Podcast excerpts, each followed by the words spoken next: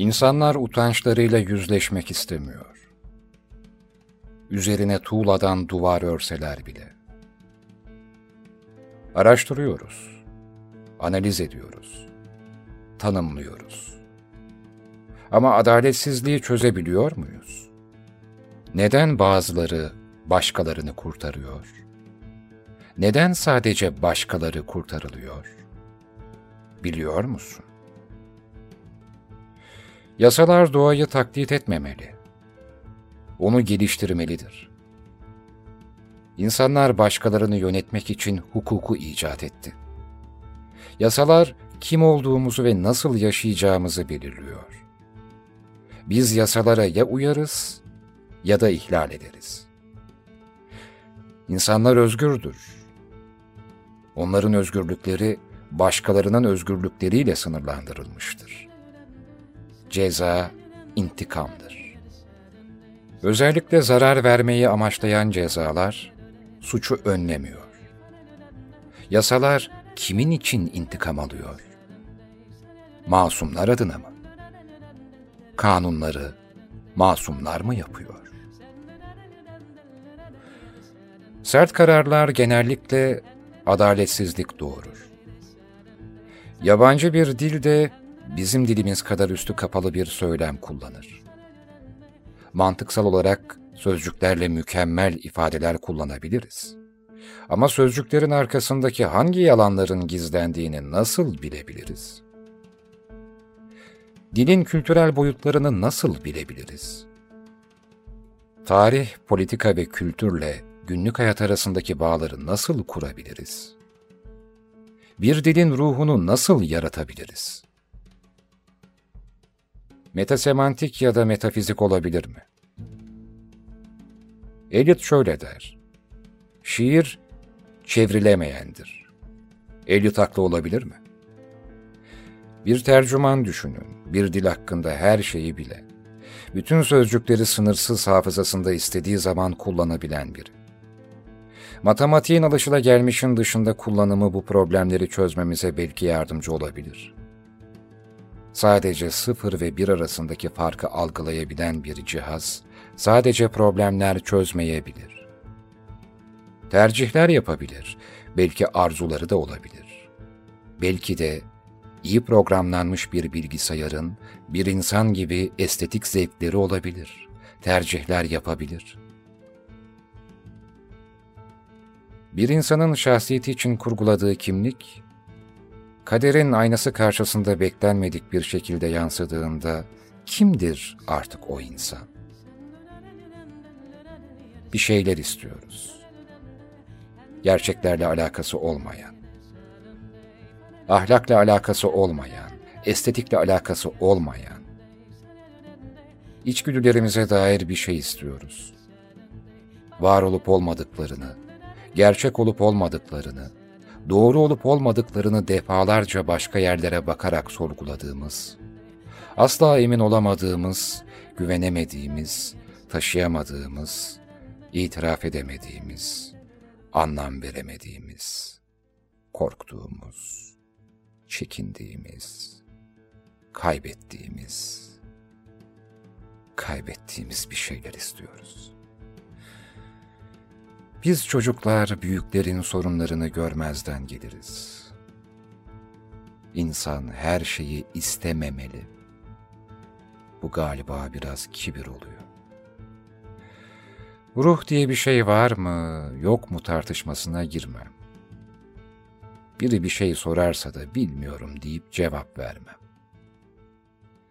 Ben sadece soruların cevabını bulduğumda mutlu oluyorum.'' Bir de güvercinler ekmek kırıntılarına geldiğinde mutlu oluyorum. Bakalım önce hangi kukla yıpranacak? She was a middle class girl She wasn't over her head She thought she could stand up in the deep end He had a bulletproof smile. He had money to burn.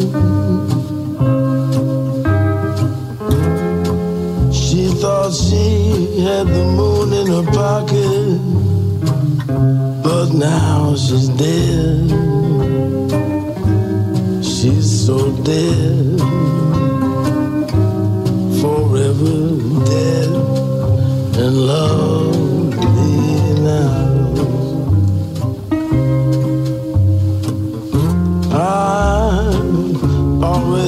Told to remember this.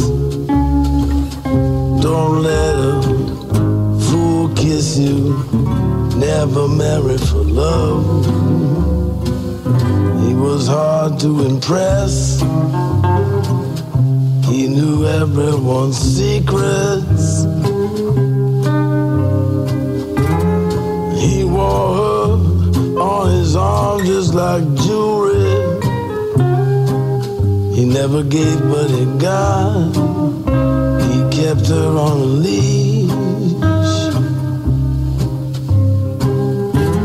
He's not the kind of wheel you fall asleep at. But now she's dead.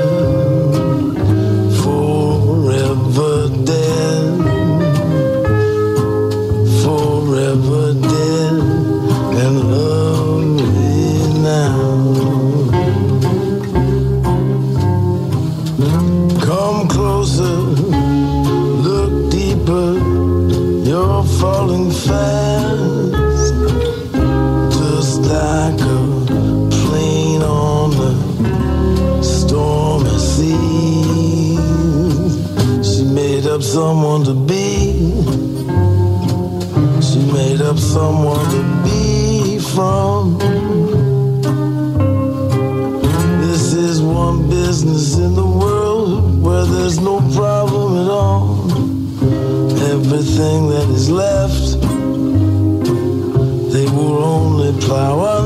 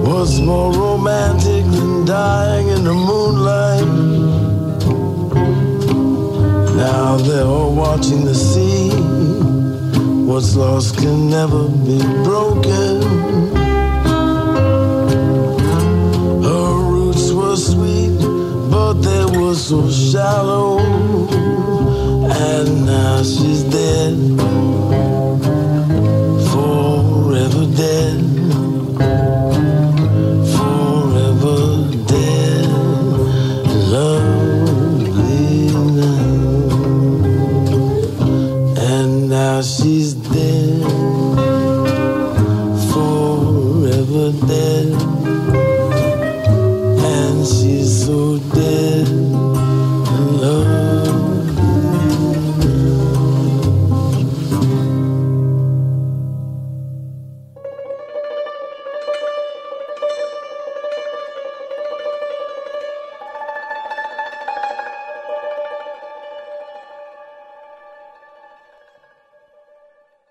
İçindeki duygular öldüğünde etrafındaki insan sayısının bir önemi kalmıyor. Duygularını görmezden geldiğinde bir sorun olmaz. İnsanlar her zaman umudumu boşa çıkarmanın bir yolunu buldu. Bir şey hissetmediğinde hayat çok daha kolay. Hepimiz birbirimizin paranoyasında yaşıyoruz. Bir adama bir silah verirsen bir bankayı soyabilir ama bir adama bir banka verirsen dünyayı soyabilir. Gerçek bir şey var mı ki? Şuna bak. Şu binalara, şu arabalara, şu şehre. Fantezi üzerine inşa edilmiş bir dünya. Hayallerimiz üzerine kurulmuş bir dünya. Hap altında yapay duygular. Reklam biçiminde psikolojik savaşlar. Gıda adı altında akılla oynayan kimyasallar.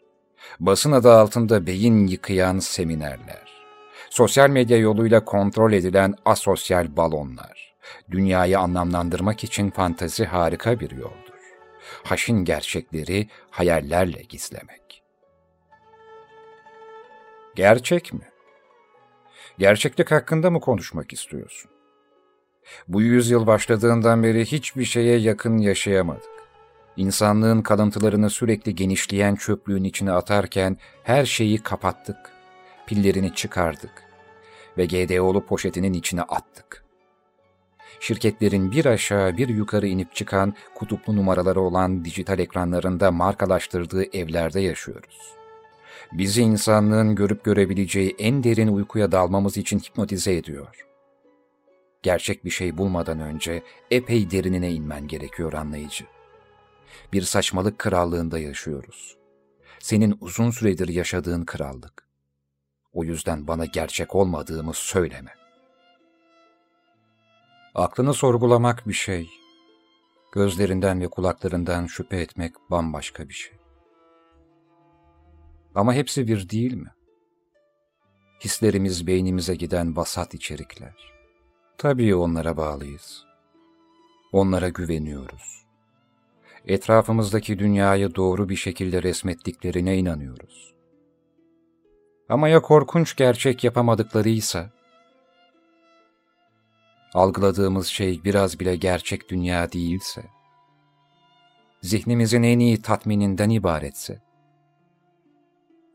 Ya elimizdeki tek şey karma karışık bir gerçeklik, asla bütününü göremeyeceğimiz bulanık bir resimse?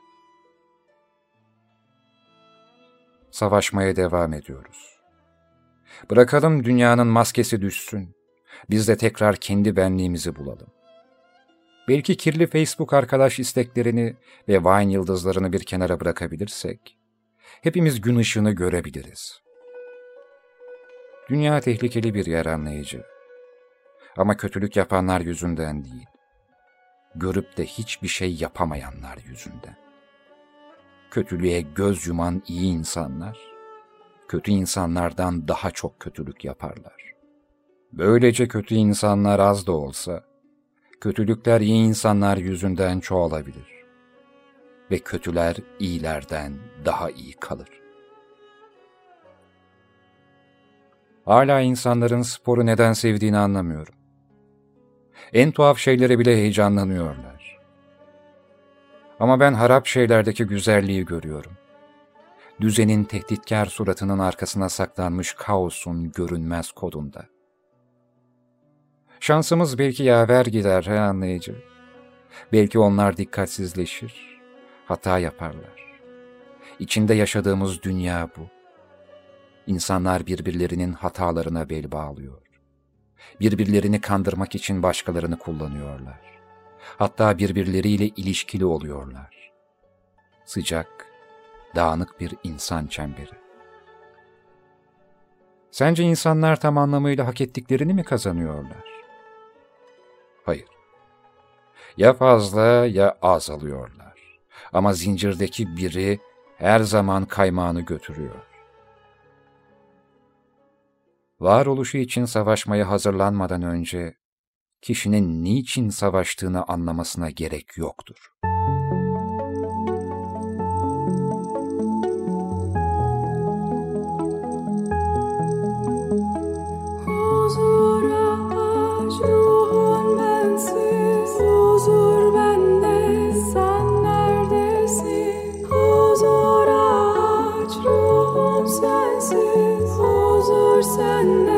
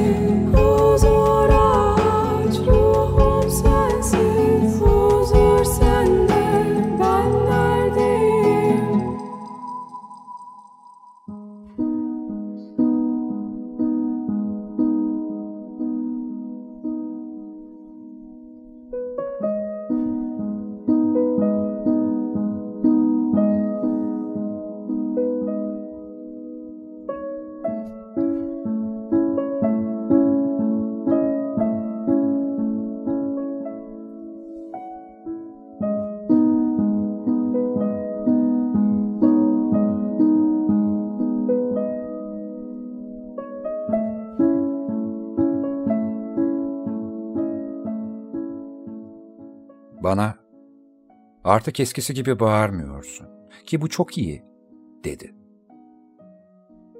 Ve ekledi. Ama buna hala tutunduğunu söyleyebilirim. Ve öfke sorunlarının üzerine düşmeliyiz. Herkese öfkelisin. Topluma, dedi. Öfkelenecek çok şeyin olduğunu biliyorum ama bunu kendine saklaman ve hep yaptığın gibi sessiz kalman sana bir fayda sağlamayacak. Derinlerindeki acı. İşte üzerinde çalışmamız gereken yer orası, dedi. Ve sordu. Toplumda seni bu kadar hayal kırıklığına uğratan şey ne? Bu sefer ben konuşmaya başladım. Şöyle dedim. Bilemiyorum. Hepimiz çocukların sırtından milyarlar kazandığını bilmemize rağmen Steve Jobs'ın harika biri olduğuna inanmaz mı? Ya da belki tüm kahramanlarımızın sahte olduğunu hissetmemizdir. Dünyanın kendisi bile bu kadar bir aldatmaca. Birbirimizi fikir gibi maskelediğimiz saçmalıklarla doldurmaktan, sosyal medyada samimiyet taklidi yapmaktan başka ne yapıyoruz? Yoksa buna oy verdiğimiz için mi? Hileli seçimlerimizden değil, mal, mülk, paramızdan bahsediyoruz. Yeni bir şey söylemiyorum. Bunu neden yaptığımızı biliyoruz.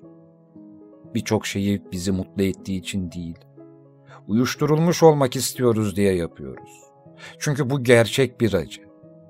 Kendimizi kandırmayalım. Çünkü biz korkağız. Duvarların üstünden bakmaya çekiniyorlar. Görebileceklerinden korkuyorlar kontrol sahibi olup olmadığımızı nasıl bileceğiz? Sadece önümüze gelen şeyin en iyisini yapmaya çalışıyoruz. Olay bu. Sürekli iki seçenekten birini seçmeye çalışıyoruz. Tıpkı bekleme salonundaki iki tablo gibi. Ya da gazlı içecekler, hamburgerciler, araba markaları. Hepsi aynı bulanıklığın parçası değil mi? Odak dışında kalan bulanıklık. Seçimin yanılması. Yarımız kendi istediğimiz kablolu yayın, Doğalgaz ve elektrik şirketini bile seçemiyoruz. İçtiğimiz su, sağlık sigortamız. Seçebilseydik bile fark eder miydi ki? Eğer tek seçim şansımız kılıç ve kalkan arasında oluyorsa bu nasıl seçimdir? Aslında aynı değiller midir? Hayır. Hayır. Seçimler bizim için tayin edilmiş uzun zaman önce. Bu kendimi korumanın tek yolu. Onlara asla kaynak kodumu göstermemek. Kendimi kapatmak. Beni kimsenin bulamayacağı soğuk, kusursuz labirentimi yaratmak. Ama artık daha normal olacağım. Belki kız arkadaşım bile olabilir. Onunla birlikte aptal Marvel filmlerine gideceğim. Spor salonuna yazılacağım. Instagram'da bir şeyleri beğeneceğim. Vanilyalı latteler içeceğim. Bu andan itibaren açıksız bir hayat süreceğim. Kusursuz labirentimi korumak için her şeyi yapacağım. Dur, bir dakika dinle. Ufak ufak benimle. Paylaş bu anı kaybetme. Belki de yanlışım zaman zaman. Belki de hasretim o sevgine belki de doğruyum zaman zaman. Öylesi yalnızım ben her gece. Ama suç bende sever gibiyim. Gel benim onda rahat edeyim. Ah suç bende sever gibiyim. Gel benim onda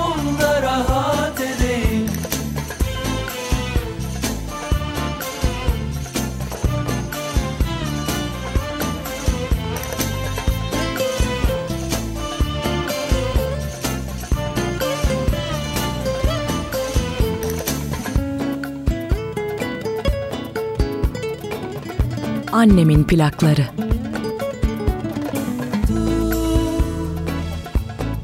Dur bir dakika dinle. Ufak ufak benimle. Paylaş bu anı kaybetme. Belki de yanlışım zaman zaman. Belki de hasretim o sevgine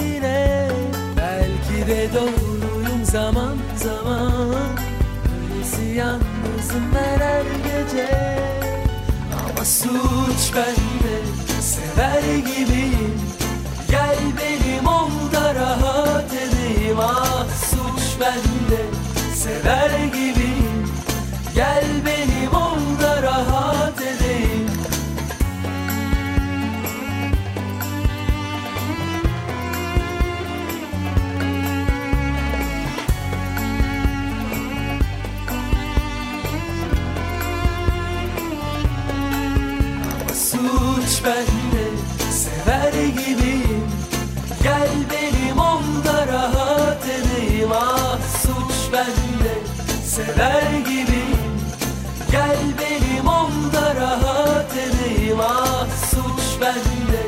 sever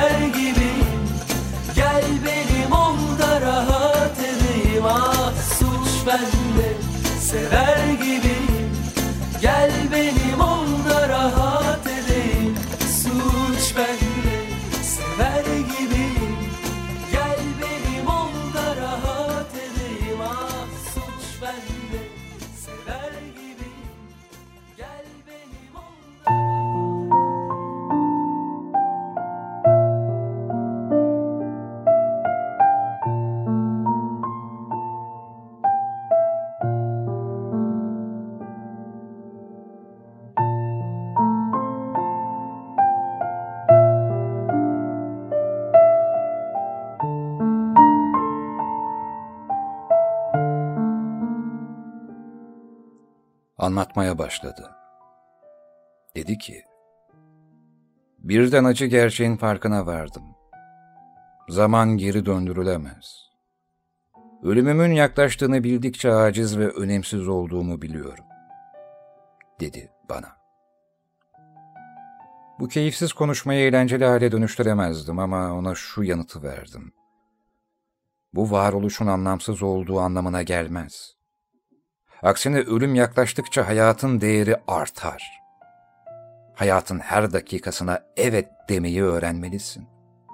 Sınırlarının üstüne çık. Üstün insan ol. Sana nasıl farklı yaşayacağını söyleyemem.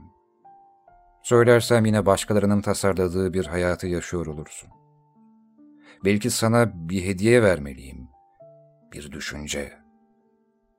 Ya sana gelip de bir şeytan şu an yaşadığın hayatı geçmişte de yaşadığını, sayısız defa tekrardan yaşayacağını ve yeni hiçbir şeyin olmayacağını söylese? Hayatındaki her acı, her zevk, kelimelerle anlatılamayacak kadar küçük veya büyük şey sana tekrardan dönecek. Aynı sırayla, aynı gidişatla, tekrar tekrar. Tıpkı, tıpkı kum saati gibi. Sonsuzluğu düşün. Seçtiğin her eylemi, her zaman seçme ihtimalini düşün anlayıcı bütün yaşanmamış hayatın içinde kalacak, yaşanmamış sonsuza kadar. Fikir hoşuna gitti mi?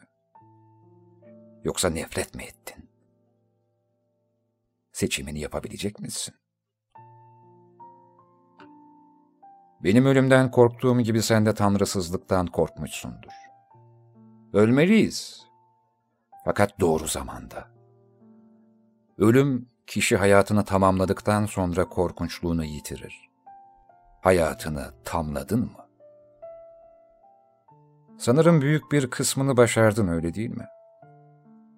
Ama hayatını yaşadın mı? Ya da onun tarafından yaşatıldın mı? Hayatın dışında hiç yaşamadığın bir hayat için acı çekiyorsun. Gerçeklik ve rahatlık arasında seçim yap büyümenin hazını seçmek istiyorsan, kendini acıya hazırlamalısın. Daha az acı istiyorsan, git sürünün bir parçası ol. Git. Şu ağaca bir bak. Görkemine ulaşması için fırtınalı bir havaya ihtiyacı var. Öğrenmek, yaratıcılık ve keşif. Hepsine acıyla ulaşılır.''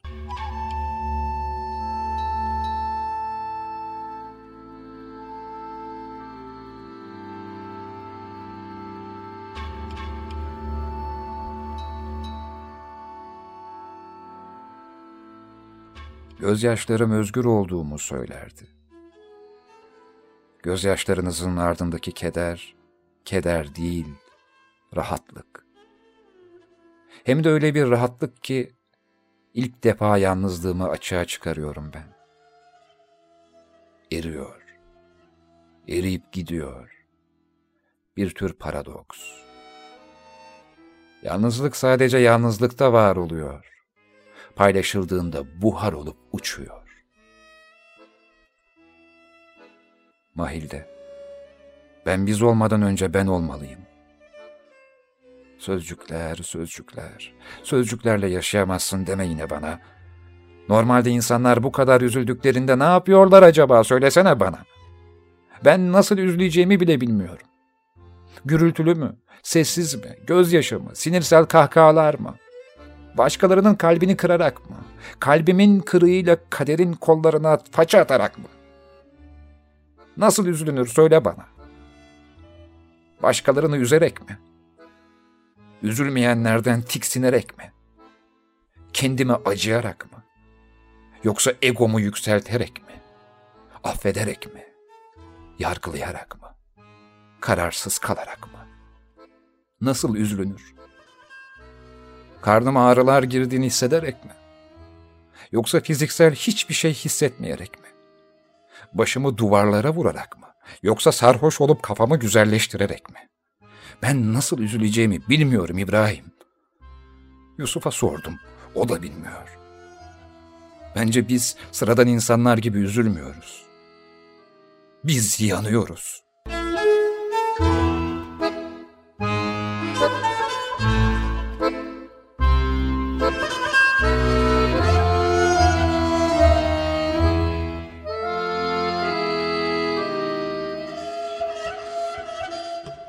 Belki de sen benim amansız güvenli hayatımdan, zaman tuzağından kaçma arzumu temsil ediyorsun.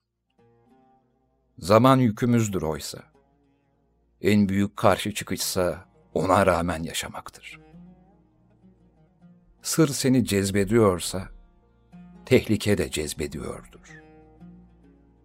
Fakat tehlikeden nefret ediyorsun öyle değil mi? Güvenli bir hayatın var ve asıl güvenli yaşamak en tehlikeli şeydir. Güvenli yaşamak tehlikeli midir? Sırsız, tutkusuz bir hayat. Böyle bir hayatı kim yaşayabilir ki? Her şeyden nasıl vazgeçebildim? Benimle tanışmadan çok önce vazgeçmiştim her şeyden. Fakat şimdi hiçbir şeyim yok. Hiçbir şey her şeydir. Güçlenmek için öncelikle köklerini hiçliğin derinliklerine batırmalısın. Ve kimsesiz yalnızlığınla yüzleşmeyi öğrenmelisin. Kendi alevlerinde yanmaya hazır olmalısın. Önce kül olmadan kendinizi nasıl yenileyebilirsiniz ki? Yaptıklarının ve düşüncelerinin tek sorumlusu sensin. Anlık hayvani zevk parıltısının, saatlerce sürecek kendinden iğrenmeye dönüştüğünü fark ettim. Böyle sürü zevkleri bana göre değil. Birbirimize arkadaş, aynı zamanda yabancı olacağız. Olması gerektiği gibi. Gerçekten utanmamız gerekiyormuş gibi. Onu ne gizlemek ne de karartmak istiyoruz. Biz kendi hedefleri ve rotası olan iki gemiyiz. Hedeflerine sahip olmaman, yaşamının bir rastlantıdan ibaret olmasına yol açar. Ve son olarak anlayıcı, birbirimize yabancı olmalıyız. Çünkü bu karşı karşıya olduğumuz bir kanundur. İyi yolculuklar sevgili arkadaşım.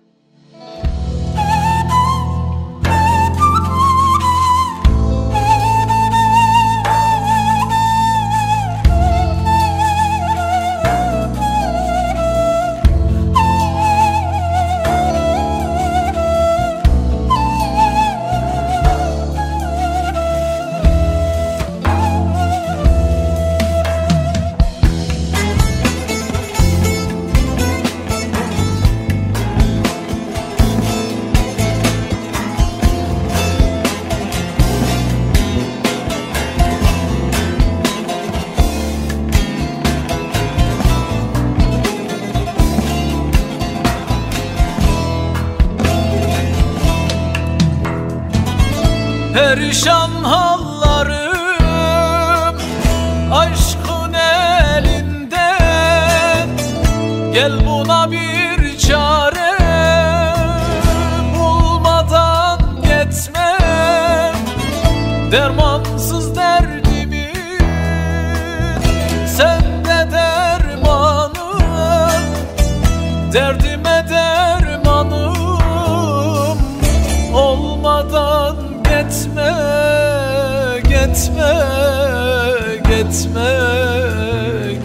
gitme, gitme.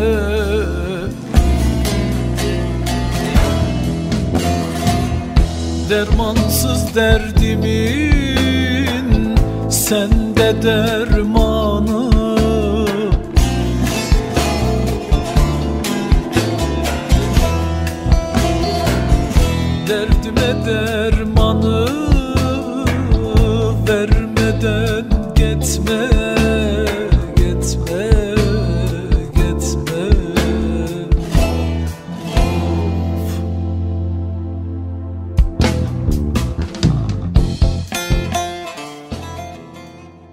Ben nasıl üzüleceğimi bilmiyorum İbrahim. Yusuf'a sordum. O da bilmiyor. Bence biz sıradan insanlar gibi üzülmüyoruz. Biz yanıyoruz.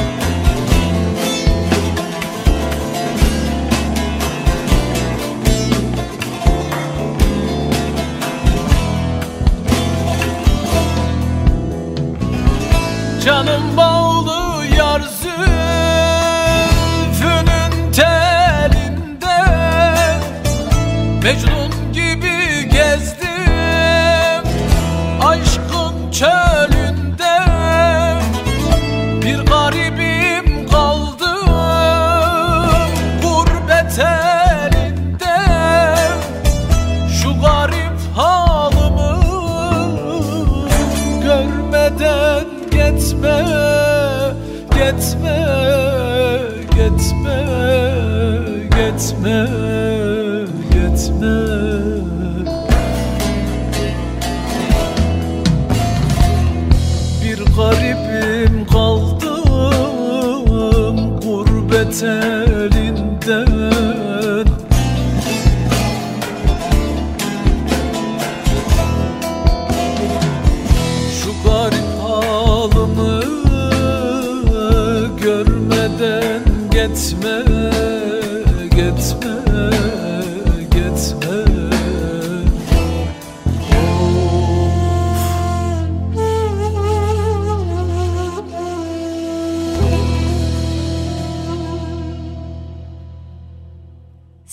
anlayıcılar, Annemin plaklarının bir podcast bölümü daha burada noktalanırken bölümlerin devamı için desteğinizi bekliyoruz.